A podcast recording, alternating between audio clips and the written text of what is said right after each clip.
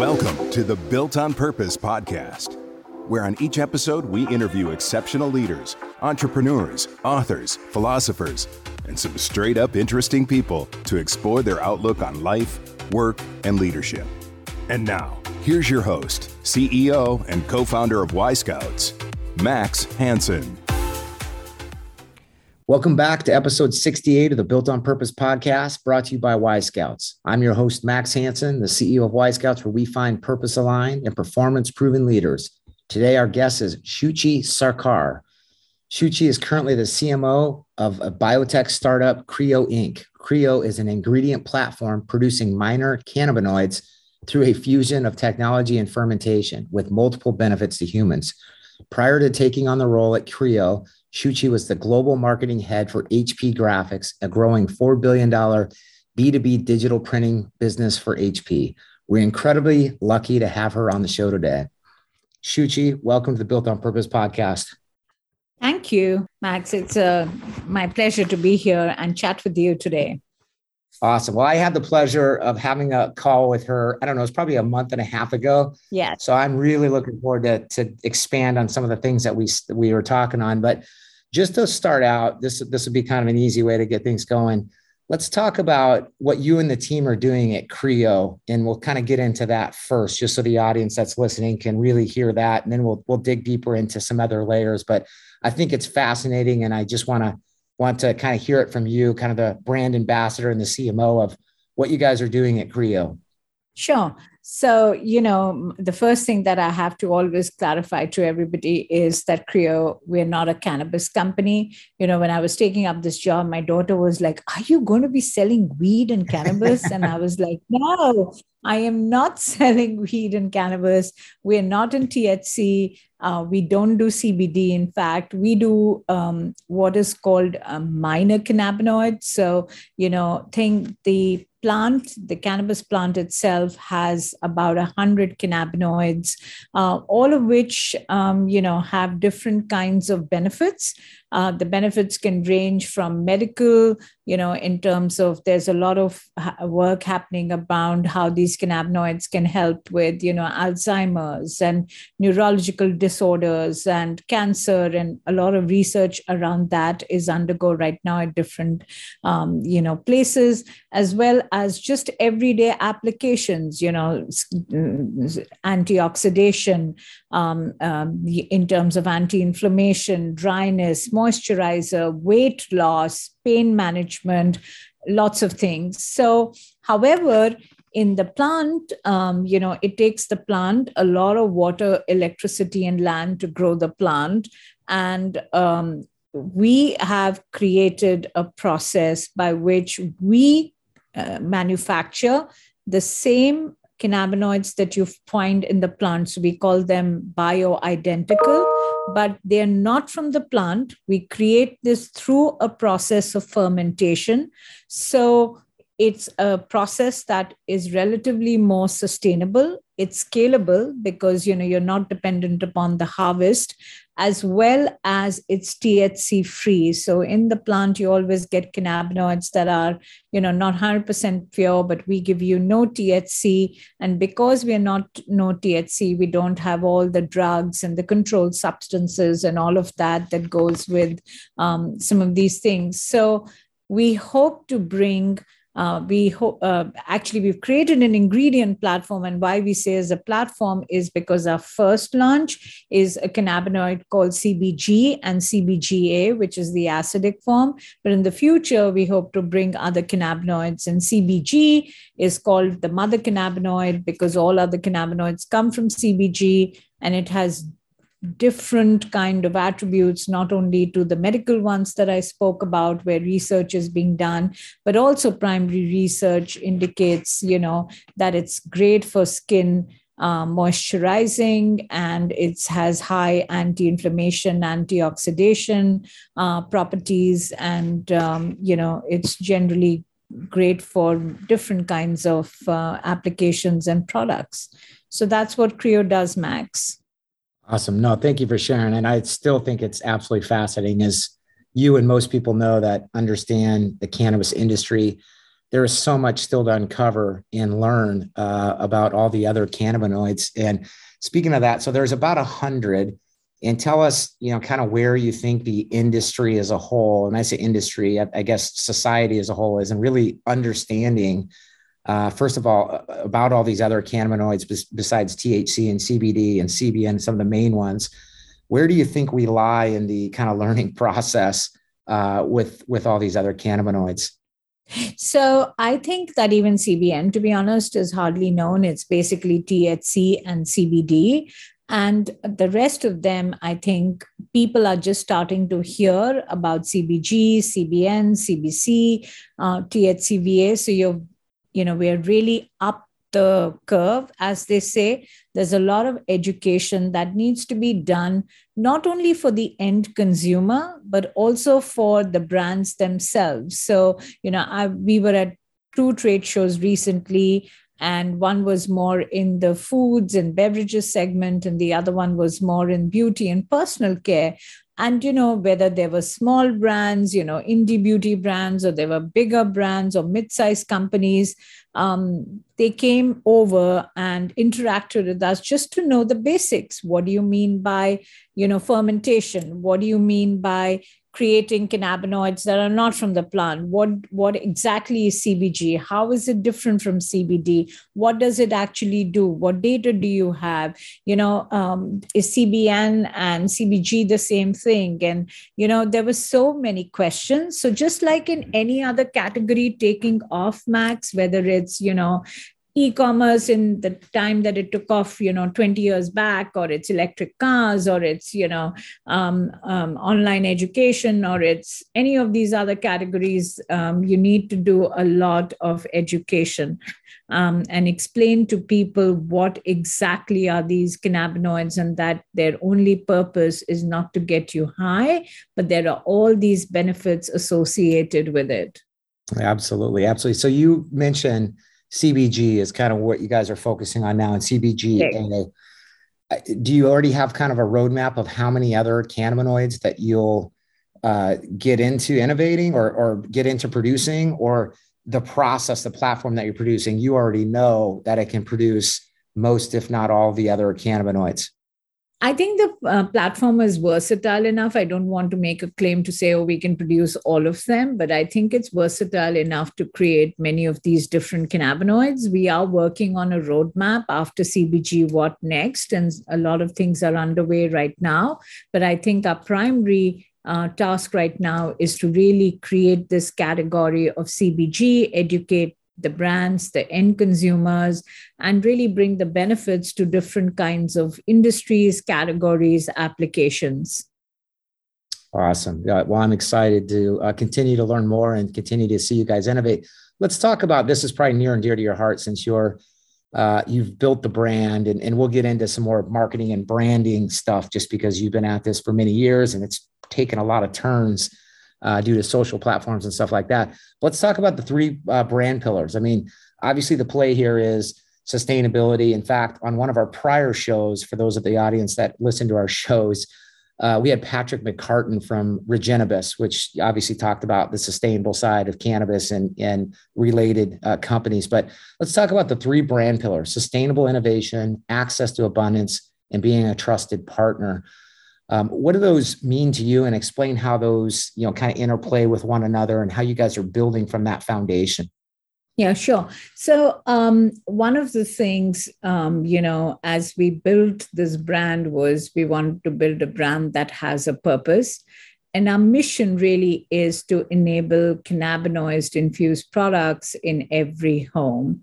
And in order to do that, you know, there are we, we our uh, central idea or really our brand promise is you know nature loves our cannabinoids and so will you. So it's a focus on you the customer. We are an enabler to help you produce products that will be loved by your consumer in turn and we are better for the planet. So sustainability definitely is a big focus. Uh, we um, you know we there is a lot of study to say how fermentation actually helps save um, land water electricity as i mentioned earlier but it's not just the process. I think sustainability for us is uh, is a philosophy and a guiding principle. So whether it's our packaging uh, whether it is the way that we distribute um, in every manner including you know small things like the way we want to produce our visiting cards or anything else. It's all about using stuff that is recycled, that's more sustainable, and you know helps conserve um, our resources. And linked to our mission of actually making these happen in every household is access to abundance. So, because as a process, fermentation can scale up uh, and can provide you consistent uh, quality cannabinoids at whatever is required by the end customer, we can help scale up this industry. Plus, um, it's also not just one cannabinoid. As I mentioned in the future, there will be access to some other cannabinoids that we hope to bring through this process uh, to brands and consumers across the uh, world. So, um, that pillar is very much linked to the way we manufacture, which is more sustainable, uh, more scalable, and more safe. Um, like I said, it's THC free. And the last pillar, which is about being your trusted partner, is because of you know many things. Number one, we have a partnership with a very big company called Genomatica, who is one of the leaders in bioengineering and really know how to get um, you know these products to market themselves as well um, plus the management team at creo which is you know comes from all top fortune um, not even 500 i think fortune 100 companies. We come from diverse backgrounds but have done uh, jobs in brands that are really respected. And um, third um, is our product. I mean our product is pure. It's um, reliable quality. It's consistent. And um, and you know we we are the first company that actually started this uh, process in 2016 um, and uh, so we understand how to really manufacture these cannabinoids through uh, fermentation. So i think it's it's an interplay of these three uh, pillars that leads to the brand promise and uh, to our mission of getting cannabinoids in every home Gosh, I love it. I love how how clear and concise uh, you know you you can deliver that. And we, as as you know, kind of from from our background, we are a purpose driven search firm. We've worked with a lot of purpose driven companies. So uh, you're kind of talking our language. You're talking about your mission and being purpose driven. Um, so talk a little bit. Let's get into Genomatica. I know you know you. The way I understood in our conversation is you guys are running a pretty uh, running a lean and effective business model because you have them as a partner. So you can really focus on you know the the commercialization uh, of your of your platform and products. But talk about the significance of that partnership. I know that you know there's that's kind of the engine behind a lot of this and um, the way I understood it, and correct me if I'm wrong, it's a lot of the manufacturing and R and D kind of outsourced to them. But let's talk about them. I know they're also an investor, uh, which we can get into as well. But just talk about how it how the, the partnership has gone and, and having them as a technical partner. How has that enabled you and your your uh, your team? Sure. So uh, to be clear, they're not the manufacturing partner. We we hmm. work with one of uh, the top toll manufacturers in the United States and have our own manufacturing. Uh, but what Genomatica brings to the table is their technical expertise, and that's why we call them our technical partner. Um, you know, initially the technology was born actually in a university lab. And then uh, Roy, who's our founder, took this opportunity to Genomatica. And over the last few years, um, they've really helped us build out the process the technology create these cannabinoids through fermentation you know the entire purification process, etc. And because of them having already done this with different kinds of products on their own, their technical team, their scientists, their uh, folks have a lot of knowledge that could be leveraged by us. They also own different patents. And, um, you know, being a small, lean, mean team, as you said, um, you know, we uh, are able to concentrate more on the sales, marketing, commercialization, manufacturing, distribution part of the business. Of course, Roy and others are involved a lot on the technical side as well. You know, being passionate about science is what Roy is all about. And so, you know, that, that there is that interface, but clearly it's helped us a lot because we were able to circumvent a lot of learning cycles that we would have had to go through if the entire technology was you know done from zero by us without their expertise so it shortened our time to market. It's a more proven process. Um, and, um, you know, we have their backing in terms of uh, uh, being able to leverage all their learning. Got it. Yeah. It's, you know, when you're talking about it, it sounds like a very, uh, Roy, this is using a very intuitive, and you guys use a very intuitive way to speed up uh, the process and really leverage kind of what they've done to date, uh, which is amazing. And they're obviously a, they're a large investor in the company as well, as I understand. Yes, yes, they're one of our key um, major stakeholders for a certainty. Got it. And as of I read an article online, I was just doing some research. As of September, you guys have raised about 50 million. Has that number changed at all? Or are you still Yeah, it's gone up. It's gone up because you know that was a couple of years old, I think a year old, we now have some further equity that's been invested in the company. Got it. Yeah. And, and strangely enough, I was talking, I had a conversation with uh, Arcadian Capital, and I asked them what they were excited about after I had talked to you. That was a couple months later. And you were one of the companies that came up as somebody that they were very excited. Uh, so I don't know if they actually took part in the in uh, the raise, but they were certainly speaking nice things about you guys. So, um, so you're definitely on some folks' radars. Yeah, I think um, there is some commercial relationship with them. I'm not sure exactly of what, but I know that they're part of you know the ecosystem that we exist in and it's great always to hear that people you're associated with you know believe in you and believe in what you're doing Got it. And let's talk about the product lifestyle. What's it look like for you and your team, and kind of where are you at with it? So we've done. Uh, we are now uh, producing commercial product um, ourselves uh, Max, and we uh, we are you know ready to sell to customers, which is great news. So we completed a demo run, an initial run, and now we have commercial scale that we can supply product at. And um, you know at this moment we are um, working on a whole lots of what I call proofs of concept. So, you know, we are working with different brands and different products that they want to create, customization that they want. You know, many people are looking at, okay, can I add CBG with X, Y, or Z, or want it in a certain kind of formulation? So there's, like I said, this is a lot of category development work um, you know, working with brands right now to create those proof of concepts, to get those products out there and get them out on shelves uh, so that people can actually see, consume them, use them, etc. So that's the part of the life cycle that we are really concentrated on right now, which is to engage with customers, start getting some of these proofs out, start um, really being able to put product on shelf. Got it. I got it. You guys are making some pretty good progress.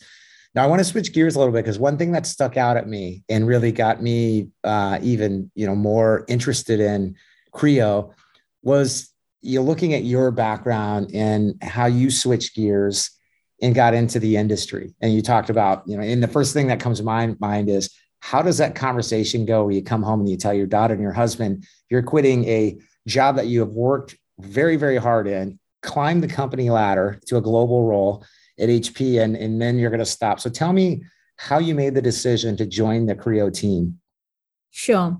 So, you know, um, I loved HP and I still do. It's a brand very close to my heart. I did a lot of different things with HP across product categories, across region, worldwide, global, country, etc. I began with Compaq and then Compaq got bought over with HP. But there comes a time when you know you I think for me, especially where, you know, you just sit back and reflect and think about what's going to be next. And, you know, um, my daughter was going to, one of the things about HP being a great uh, company is that they give you a lot of uh, flexibility in terms of you know being able to do great work life balance and also you know paying attention to your um, uh, family. And so it, it, was great while my daughter was growing up and then having been through and done everything in hp in terms of categories and role types i was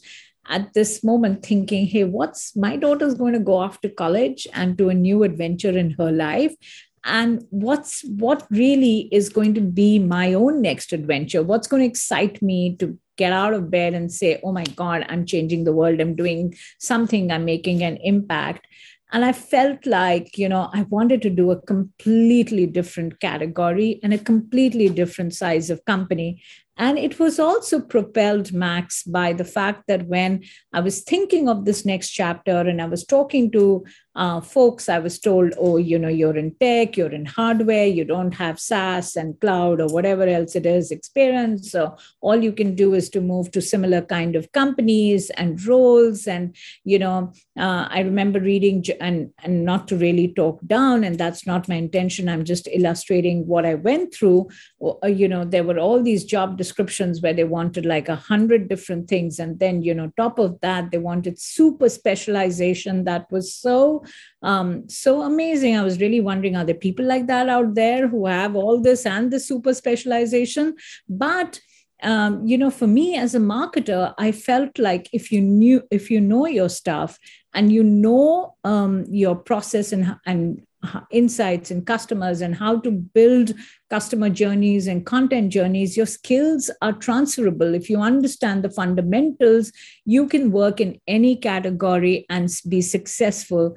And the fact that you worked in a large company or what was called at that time a large legacy company you can still go to a smaller company and be super successful. So for me, it was also a personal mission to move from tech to biotech and something that was totally different you know selling into foods and and cosmetics and natural products and beauty totally diverse from what i had done and move from a very large company to a startup where i had hardly any resources and you know i had to relearn skills that i had forgotten. I'd not done some of that execution work for years on edge. So at one side i was doing all this lot of strategic work in terms of you know deciding the company name the vision the messaging the brand identity value proposition go to market strategy pr comms etc hiring and building the team. But on the second side i was doing like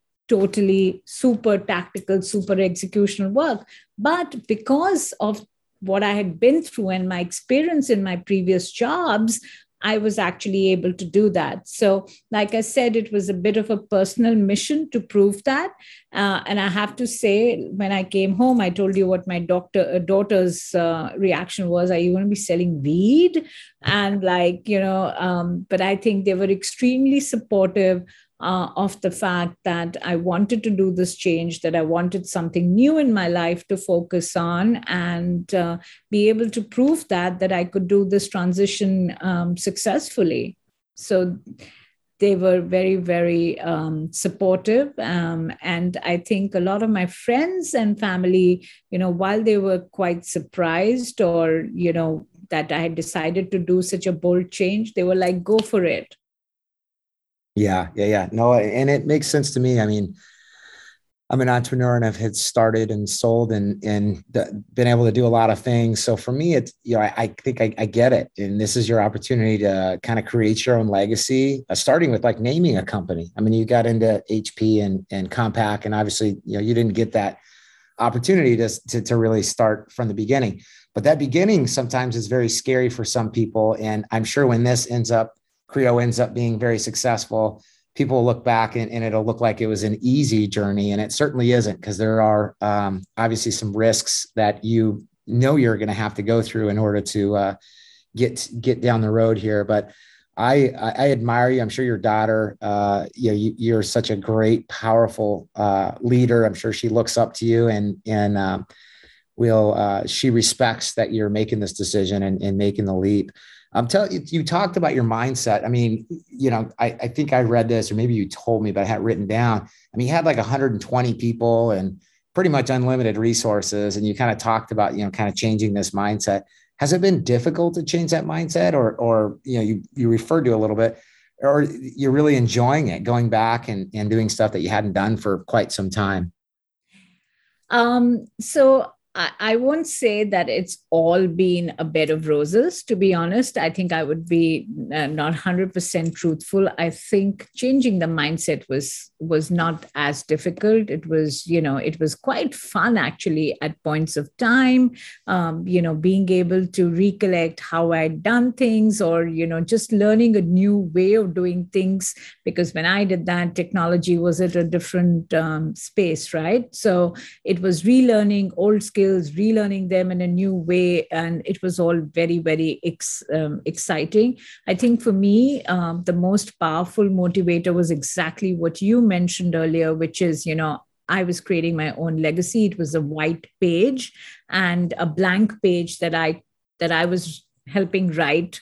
Um, and um, and for being getting that challenge and getting that high from being able to create from nothing and building from scratch and growing. And seeing how those things are turning out was in itself a big uh, motivator and you know um, made me feel made me deal with what i felt were some of the things that you know, sometimes I wanted, oh, I wish I had these resources, or I wish I had this kind of agency that I worked with, or this kind of a budget, because I know that you know there's so much opportunity to do stuff but you are limited by the resources that you have. So there are times that you pause and you miss that you know you miss that size you miss that resources you miss the kind of people that you worked with but it's temporarily it's like a twinge that happens and then you move on to the next thing that you have to do. Um, so all in all i think um, it's all about in your own head um, being able to um, you know to also and i think there's an emotional layer to this max. It's not just the physical thing of learning these tasks and doing this thing but it's also emotionally dealing with it. Okay i was doing this kind of a job and now i'm doing this kind of a job. Have i actually you know uh, gone down in my life? No. Um, you know that's the emotional aspect that you have to deal with that it's not so much a you know doing something that's a little less um, let's say less people less resources etc but actually it's more complex it's more creative. And um, and you know if it might be smaller scale but look at the vast um, not only the opportunity but the vastness of what you are actually doing. And uh, so that that helps with that little bit of the emotions that you go through at times um, because you know people are always wanting to go to bigger better. And this is this is bigger and better for me in a slightly different way if you know what i'm uh, trying to say here. So um, i think it's about us um, being able to within ourselves having that resolution to say i can do this and this is what works for me at this point of time and i'm going to take everything that i've learned previously and apply it to this company where i have an opportunity to create what i really want in terms of culture brand purpose and everything else. Yeah yeah yeah no and, and i just the uh, genuineness and the way you carry yourself and, and just the leader that you are and the, the way you communicate. I'm curious uh, for myself, and I'm sure my audience audiences too, because they have this same thing going on. I have teenagers as well, uh, actually 17, 16, 15, 12, and three year old. But uh, so the older ones, I, I always wonder if I should push them or when they ask, you know, what, what, what should they do? Do you encourage your daughter towards any specific area of study or any um, anything specific in way of what she should do for the rest of her life or how are you you know, I know you have the marketing expertise. Is she interested in that at this point, or how do you guys go about encouraging your uh, daughter? So, you know, very early in life, Max, um, of course, my daughter's biggest passion in life is riding. She she's a show jumper. Nobody in my family has done it. And honestly, if I'd known the cost of doing it, I don't think I would have been so encouraging about it. But you know, it's a passion. And I love that passion that she has. And so, you know, with whatever means we can, we've encouraged her to find that because when this child is with her horse, um, it's just it's a different um, it's just a different joy.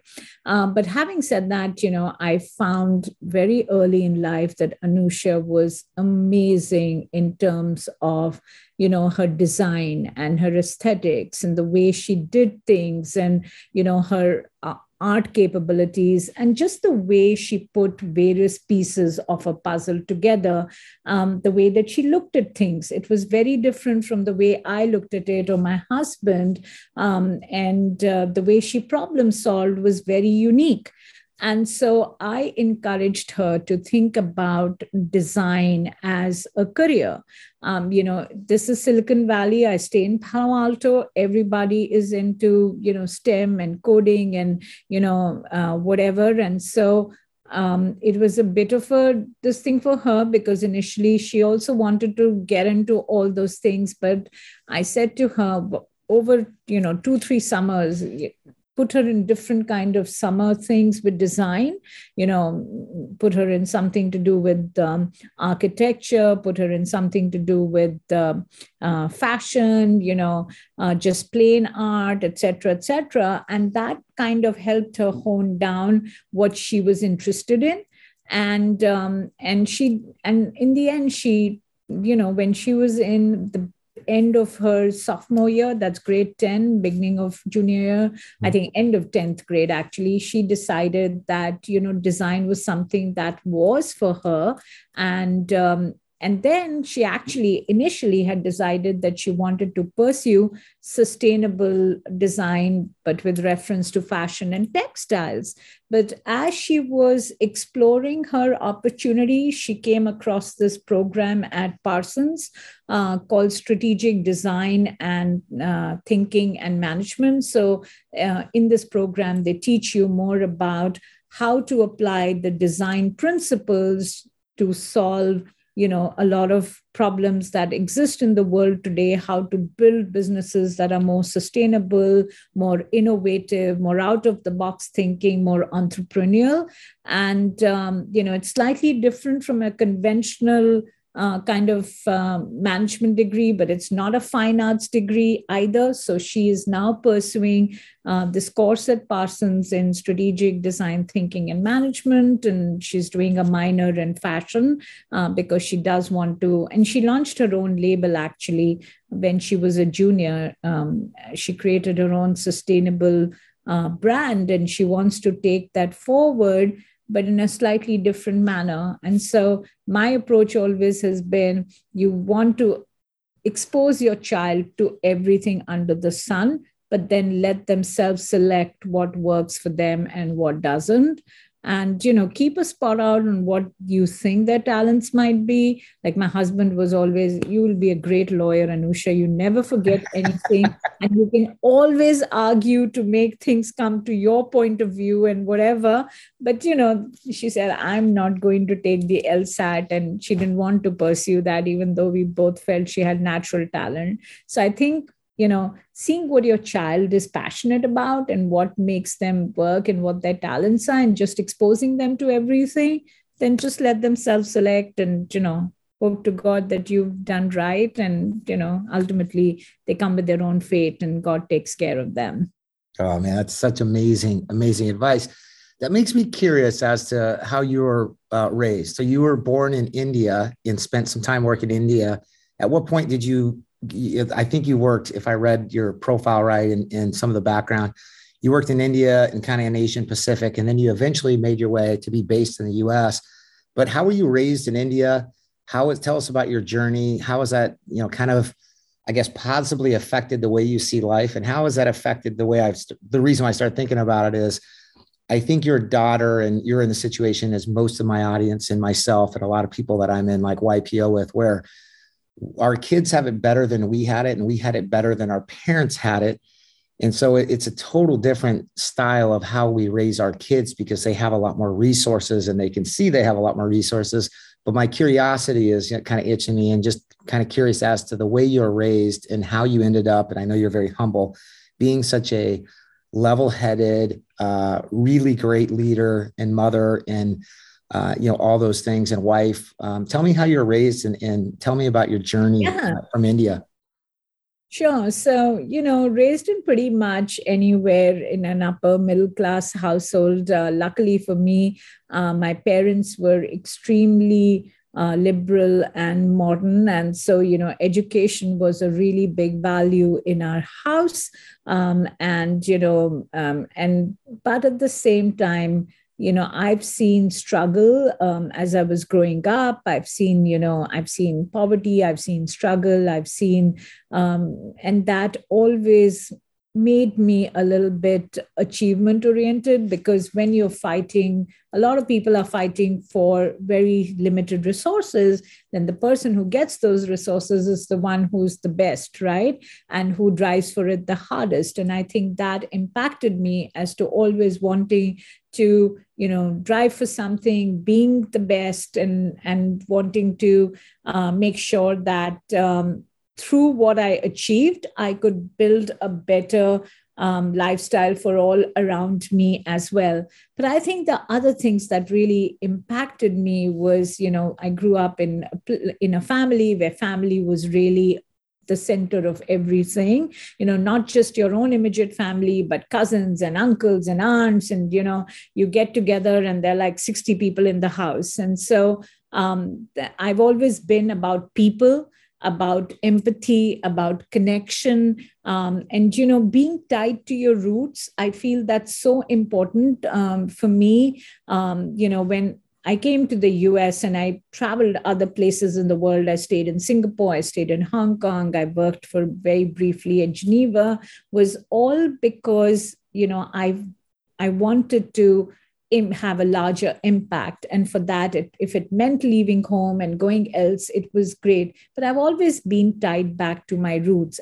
I am an Indian, and I totally always believe uh, India is my country. I'm very proud of who I am and where I come from. Whereas when I see a lot of people around me, some, even from India, I have to say, they aren't always proud of their heritage or the country or what it stands for.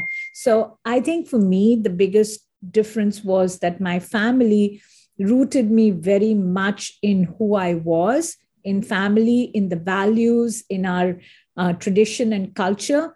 Um, you know, taught me how to be humble, value what I have, um, you know, try and always share what you have, but also be um, you know approachable and and um, bring people together and you know the, we used to celebrate festivals there'd be like 50 people in the house. So that is still with me today. I'm always about trying to bring my teams together and external teams and internal teams and people. And you know i feel that's my gift. I bring people together and it comes very much from my background. Um, but you know the values of education of you know being honest in your work um, being doing the best of your abilities at every time and giving a hundred percent of yourself to everything you give really came from the way that I was brought up and having seen the struggles, my own family and a lot of people around me. I think I value every little success and I value every little thing that I get because sometimes you know how tough it is.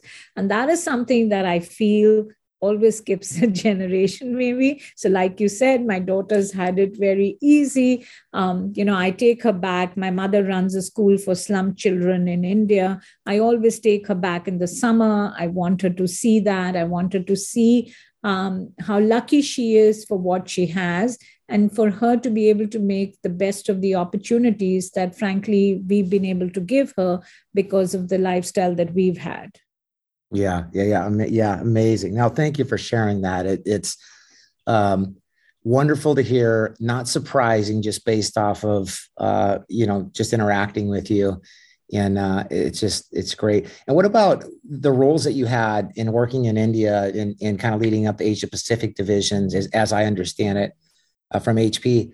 How was that experience helpful in benefiting you and kind of the work you did later on in the work you're doing today? I think the biggest thing that, to be honest, is many people in, and I do not, um, you know, when you work in worldwide or global, if you've only worked in the US, you have a certain view of the world. And I think having worked in a country and in a region made me understand what, you know, made me uh, very knowledgeable and understanding and empathetic towards what happens in a country. You know what do you, all the troubles you go through in order to meet your numbers and and work doing a lot of things with very limited resources. And therefore the expectations that they have from a worldwide team or a global team um, and was something that I understood because of the experience that I'd had myself of being in a country and a region. And having worked in different regions, I was also able to see what different regions really needed. So every time when at worldwide or global, when I came to the US and we were doing campaigns, I would bring this different perspective that came from having worked in different areas, in different countries and different roles and regions, and being able to influence my team to look at things from a slightly different background. And when a country team is asking you for something, don't just dish them and say, what the hell, this country is a pain. Understand what they're going through and why they're asking you for this. Or even when we were evaluating a campaign, having a, a you know, a mindset that's not just about the US, but trying to figure how will it react in China or India or, you know, Germany or whatever, it it gives you a different perspective when you're looking at things and creative. Um, and I think the other thing is because I've always been so hands-on because I came up through the country, the region, etc. You know, it, it just gives you more confidence because you know the process you've been through it and so you know nobody can really sell you something because you understand what it is to actually create or implement or do something. And that i think is very useful because it gives you um, a lot of confidence that you would not have if it was you simply you know coming into some job in the us at some um, um, higher um, level. So i think i've learned a lot from that experience. In fact you know uh, one of the greatest marketing people that i've ever met uh, both Antonio and Sajiv, Antonio Lucio and Sajiv Chayal, who were, um, you know, leading marketing at different times in HP. You know, one of their guiding principles was you must rotate jobs and you must go and work in countries and regions so that you actually get that um, experience and that perspective. Yeah, no, that's wonderful. I've traveled a lot and worked obviously with you know some other countries on some projects and you do learn a lot. You learn a lot of you know the perspective and and the cultural aspects. Um, so I this is uh, it all makes a lot of sense.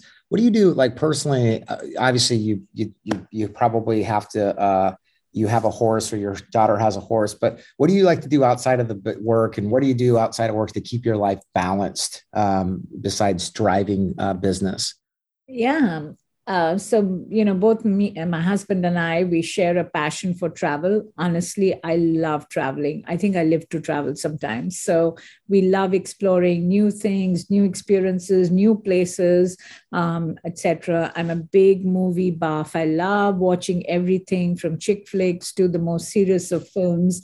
Um, i love reading reading on every subject could be marketing could be a thriller could be a romance novel could be something to do with spirituality or anything else. I'm a voracious reader. Um, I love watching. And for me, cooking is my like relaxation thing. I love cooking exotic meals and experimenting with stuff because, you know, and my husband and daughter have to take the brunt of all my experimentation. But I love um, cooking. And I think the other thing for me, uh, Max, is I'm spiritually a very, um, I'm spiritually very um, rooted, let's say. I'm not you know, I believe there's a difference between being spiritual and being ritualistic. I don't think I'm ritualistic, but I'm very spiritual. And so a lot of my time is also spent on just, you know, um, learning about different things and meditating and uh, you know trying to achieve uh, something that brings inner peace and learning to my um, to my soul rather than just my senses and my body i love it. Thank you for sharing that. Yeah it's um doesn't surprise me that you're a voracious reader and relentless learner and uh, you know a lot of successful leaders you know that's what gets them to where they they are. And uh, your husband's lucky that you're you're into cooking. My wife maybe i'll have her listen to this but she's not she doesn't really love to cook like that but she does love to read. So there's there's that piece. But uh, you know on the same note my audience i always talk about uh, anytime I, I have a, a leader that has been successful and is super humble are there any like apps or pieces of technology or things that you do like habitually that help you stay productive, not only in work, but just in life in general. And you nail, you hit some, obviously I am listening as far as your spirituality and, and things that you spend some time on and focusing on to kind of strike that balance. But is there any like little things that people that you use that kind of help you um, stay kind of straightened out or, or productive in life?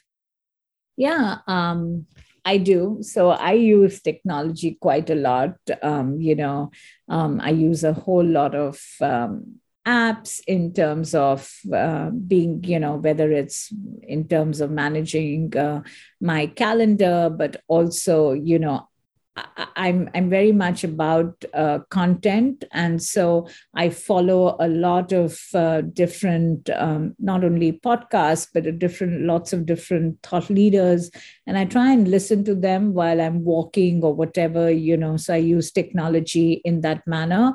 Of course, um, you know everybody uses Google and Facebook and Twitter and LinkedIn, but to be honest, I found that while people tend to dish them sometimes, they're very useful. I I mean, I spend a lot of time on LinkedIn um, just connecting and what reading people have done. Um, I go to Medium to see what others have done uh, online shopping is the biggest boon in my life because I never have time to go. I love going to stores, but unfortunately, sometimes times doesn't cope up with me. So you know, having all those things uh, helps as well. Um, and um, you know, I use things like Expensify to manage my costs in a new startup. That's very important to have apps like that which do things for you. You know, travel app, expense app, and all of those because you're doing a lot of these things yourself uh, and not a big company. Of course, um, um, I'm very much on top of um, you know using things like uh, Teams and you know Zoom and whatever that I'm sure everybody is doing now in order to create a connection and um, and manage that. And I do a lot of. Uh, I found now while I love you know just having a book in my hand and curling up and reading that i've realized i have to use my time better in every activity do i do. So you know if i'm if i'm traveling for a long time then i'll just don't have access to a physical book i'll just you know read audio sometimes or i listen to something. Um, i love all the i love youtube and everything else that you can see and discover on that. So i don't have some hi-fi apps to tell you but it's just some of these things that i do which i think make my life much easier. And of course everything all recipes are now online. I think i've forgotten my recipe books Got it. No, you know what? And you you kind of hit one. Oops, sorry for all the dinging here. Well, you hit one that I do think is important that I don't talk about much, but it's something that I that charges me up, and that is listening to podcasts while I work out. It's just something that's like you're I'm killing two birds with one stone, and they just like they build off each other. So getting exercise while I'm listening to podcasts is really energizing to me too. Um, the other thing I want to get into as we will start to wrap up in the next 10 minutes or so here um, you've been amazing. I could probably talk to you for about four hours. Um, let's talk about like you know since we just went through COVID nineteen, and since you have more of a worldly view, it's it, you have family in India still. What have been some of the COVID nineteen blessings that you have seen? I, I'd like to focus on the positive side, and then tell us, you know, share with me and my audience like what has COVID nineteen been like in India? um, you know, um, it it was a bit devastating at a time, Max, especially earlier this year when Delta was there, and even last year, one lost a lot of family and friends, and um, that was, uh, and you know, a lot of people. And it's not just loss of lives; it's loss of livelihoods. Many people lost jobs. You know, there was a lot more um, poverty and struggle that I saw um, even in the US, but even back home in India. And I think Delta was just devastating for me personally because we lost a lot of family and friends and people who didn't deserve to go. Um, but I think there are some blessings that um, COVID 19 also gave. Um, you know, I learned different ways on how to heal and move on. And because if you deal with loss of such a large kind, I think you have to learn how to heal and move on. And I think that was something that I learned. But my biggest blessings were, you know, I still have my parents, you know, as a family, uh, my siblings, my husband's siblings, we're all there, we're all together.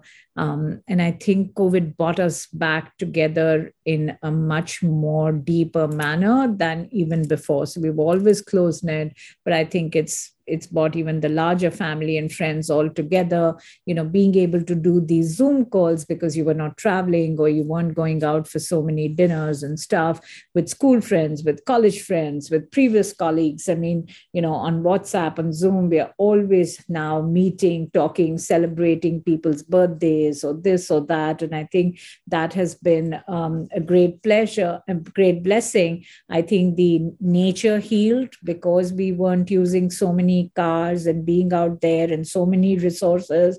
I think nature healed which was uh, which was a uh, important thing as well. And we've all seen those pictures of you know lions on the road or you know birds in the sky and all of that that happened uh, i think covid also taught us how to use our resources well and not be so wasteful in our consumption all the time uh, for me, that was a personal, um, a personal learning uh, and a blessing because it moved me away from, you know, not always having to think about material things to also thinking about some of the other things um, in life. So, a lot of blessings we have a job, we've got food on the table, we stuck around as a family, lots rediscovered many old and beautiful relationships, created new ones, a mind shift things to, you know, move away from consumption to looking at things in a slightly different manner, learning how to keep oneself healthy, walk. I lost weight and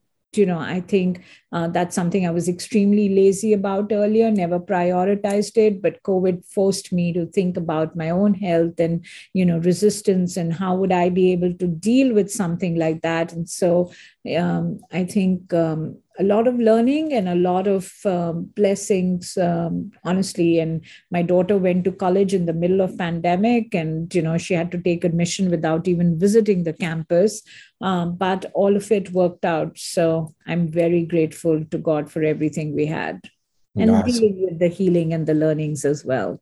Yeah thank you for sharing. That, that that's amazing. And and i will i've had some of the same kind of blessings uh, with getting focused on fitness and just you know kind of simplifying uh, my life a bit. Uh, so that's that's been kind of nice for me as well.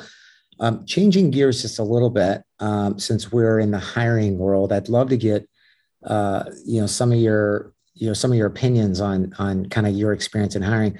What type of leaders do you think make the most uh, the most impact the most impactful leaders in such an emerging industry like you're in? You're almost you know creating building an industry that somebody you know it's never been built before, at least in that category.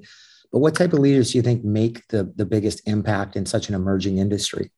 Yeah, I think you need some people who are self driven and self starters um, you know when you don't have something that is all laid out for you you need to be in you know you need to have a little bit of ingenuity a little bit of self driven um, and also be self motivated so that for me is a big thing. I think you also need to be the kind of person who can problem solve and work with limited resources look at things differently do a little bit out of the box thinking um, and um, and try and solve problems in different manners than what you were used to. I think you know people who are um, empathetic and and have a high emotional quotient in any case for me they succeed in any um, in any circumstance and so that's always a good to have for me um, as well as people who are um, are doers. I'm a big believer in doing. I believe that um, you know you need to be strong executioners to succeed. Uh, one needs to be able to see the big picture and strategy, but at the same time, you need to be focused on execution and driving things and doing things. Um, I believe you need to be a risk taker. You won't come to a category or a job like this unless you're a risk taker. And uh, it's not about taking foolish risks, but thoughtful risks is important. And um, you need to have that risk taking ability. Uh, and of course, functional expertise in whatever that you're trying to do and uh, be willing to be flexible. I mm. think in today's world, especially in a startup in a new category, um, you've got to be flexible and change course and learn and learn from your mistakes and not be afraid to admit a mistake and move on. Gosh, you nailed it. I think uh, one of the things we hear almost every time when we go in to hire a C level leader, usually when it's around an, a COO or an ops role, sometimes uh, in every the president, CEO, a leadership team is telling us in some shape or form that they need executors. Like there's a lot of ideas that just aren't getting executed on. So uh, I think you're nailing it. I think we're we're running into the same you know types of things um, in this day and age. Just you know performance oriented things. Um, just to you know, I'm going to run through as I start to wrap up. Maybe just some some uh, some more rapid fire questions just to get to know you a little bit more. What what's the first thing you do when you wake up in the morning? um, to be honest, I thank um, I thank God uh, for waking up to another beautiful day and to imbue myself with positivity, joy, and gratitude in everything that I do. And then I do some meditation. And then I go have a cup of my coffee. And if I don't have my coffee, I'm a very big bitch. So I just need to make sure I have my coffee after that. I'll get it. What book have you read more than once, or what, you, what is your favorite book that comes to mind? Uh, that's a tough one because there are so many books that I have read again and again. But, um, you know, I don't know whether you will think of this, um, but there's a book of um, poetry that I have, and it has poetry from all over the world. It's called Small Verses. And I've read that book so many times because every time I read it, I get a different meaning in it I've read um, now, um, you know, again and again. It's a really book re- big book to read again, but I've tried to read it a couple of times because I feel the philosophy um, speaks to my heart and what I believe in. Um, I've read a lot of um, um even thrillers again and again. Um, you know, I've read um, things like uh, all the, you know, when I when my daughter was there, I've reread a lot of these books around, you know, soup for the soul and soup for this and that, and all those series to in order to learn a bit more of those things. And I love, I love uh, reading uh, Jane Austen. I can read her books anytime, all the time. My wife likes her as well if you so if you could if you had to give a 10 minute presentation on a topic on the fly what what would it be um, i would give a presentation on you know just um, how marketing has evolved and changed um, right now that would be um, a more functional topic of how to be successful in marketing in today's world from my point of view. And you know what does it take to really um, help your company um, being a being a marketer? But on the other side i would love to do presentations on how to multitask as a mom. I would love to do on how to how spirituality can help um, in you in today's world and how spirituality is so different from being ritualistic. And I would love to do a presentation on um, on just um, you know believing in yourself and taking those risks and you know how you can change paradigms in your life if you just think differently. I love that. I love that. What person has had the greatest impact on your life? Oh, you're asking me really tough question. I think, um, you know, I think I am who I am because of my parents and what they gave me. But I think my husband, who's you know in him i found my soul partner and you know the the just the confidence and the um, and and the dreams that he made me have and the ability that he gave me to i've learned so much from him because he was a fellow marketer and then a ceo so i've learned a lot from him. Um, and um, and you know my daughter i mean she's had the biggest impact on my life uh, in every which way. So yeah. it's not one of your traditional role models i think. For me it's been just people around me uh, that have impacted my life the most that's amazing. That's amazing. And, and what's something on your bucket list that you're waiting to check off? Oh, I want to get back to taking travel and holidays again. I had a big holiday planned to Machu Picchu, and I want to do that before I become too old to climb Machu Picchu. So I want to do that as soon as possible, um, as well as just have a family holiday together with my extended family somewhere in Europe. Awesome. Well, hopefully you guys will be able to do that soon. And uh, I'm going to start wrapping up. I could, this conversation could go on forever, and I'm enjoying it a ton. And I want to thank you for your time. You've been so gracious, and it's been so wonderful learning more about you, learning more about what you're doing, and then learning just about you know how you go about life. It's been uh, amazing. So I want to thank you for that. Um, so you've been listening to the Built on Purpose podcast with Max Hanson, brought to you by Y Scouts. You can find all of our past and future podcasts at yscouts.com. And Shuchi, thanks a lot. I'll give you the last word. Is there any advice that you would give our audience to help them excel both in their personal and professional life that you haven't already given? I think one thing that I've learned um, that is professionally and personally very important for me, of course, apart from everything else that I've said, is to develop, is to find out your own purpose and your own brand. I think the minute you get, and you know, it takes a little bit of time to sit down and think about what your purpose is, who you are as a person, as a brand, and and you find that personal and professional purpose. I think it just makes all decisions and what you decide to do in life much easier um, and so that's one thing that I didn't talk about, but I think it's really, really critical. And sometimes it sounds a bit esoteric, but to be honest, if you try and do it and create your own purpose, your own brand, you'll find that it makes everything in life much simpler. Thanks for listening to the Built on Purpose podcast, where on each episode we interview exceptional leaders, entrepreneurs, authors, philosophers, and some straight up interesting people to explore their outlook on life, work, and leadership. You can hear any of our previous shows 24 7 wherever you get your podcasts.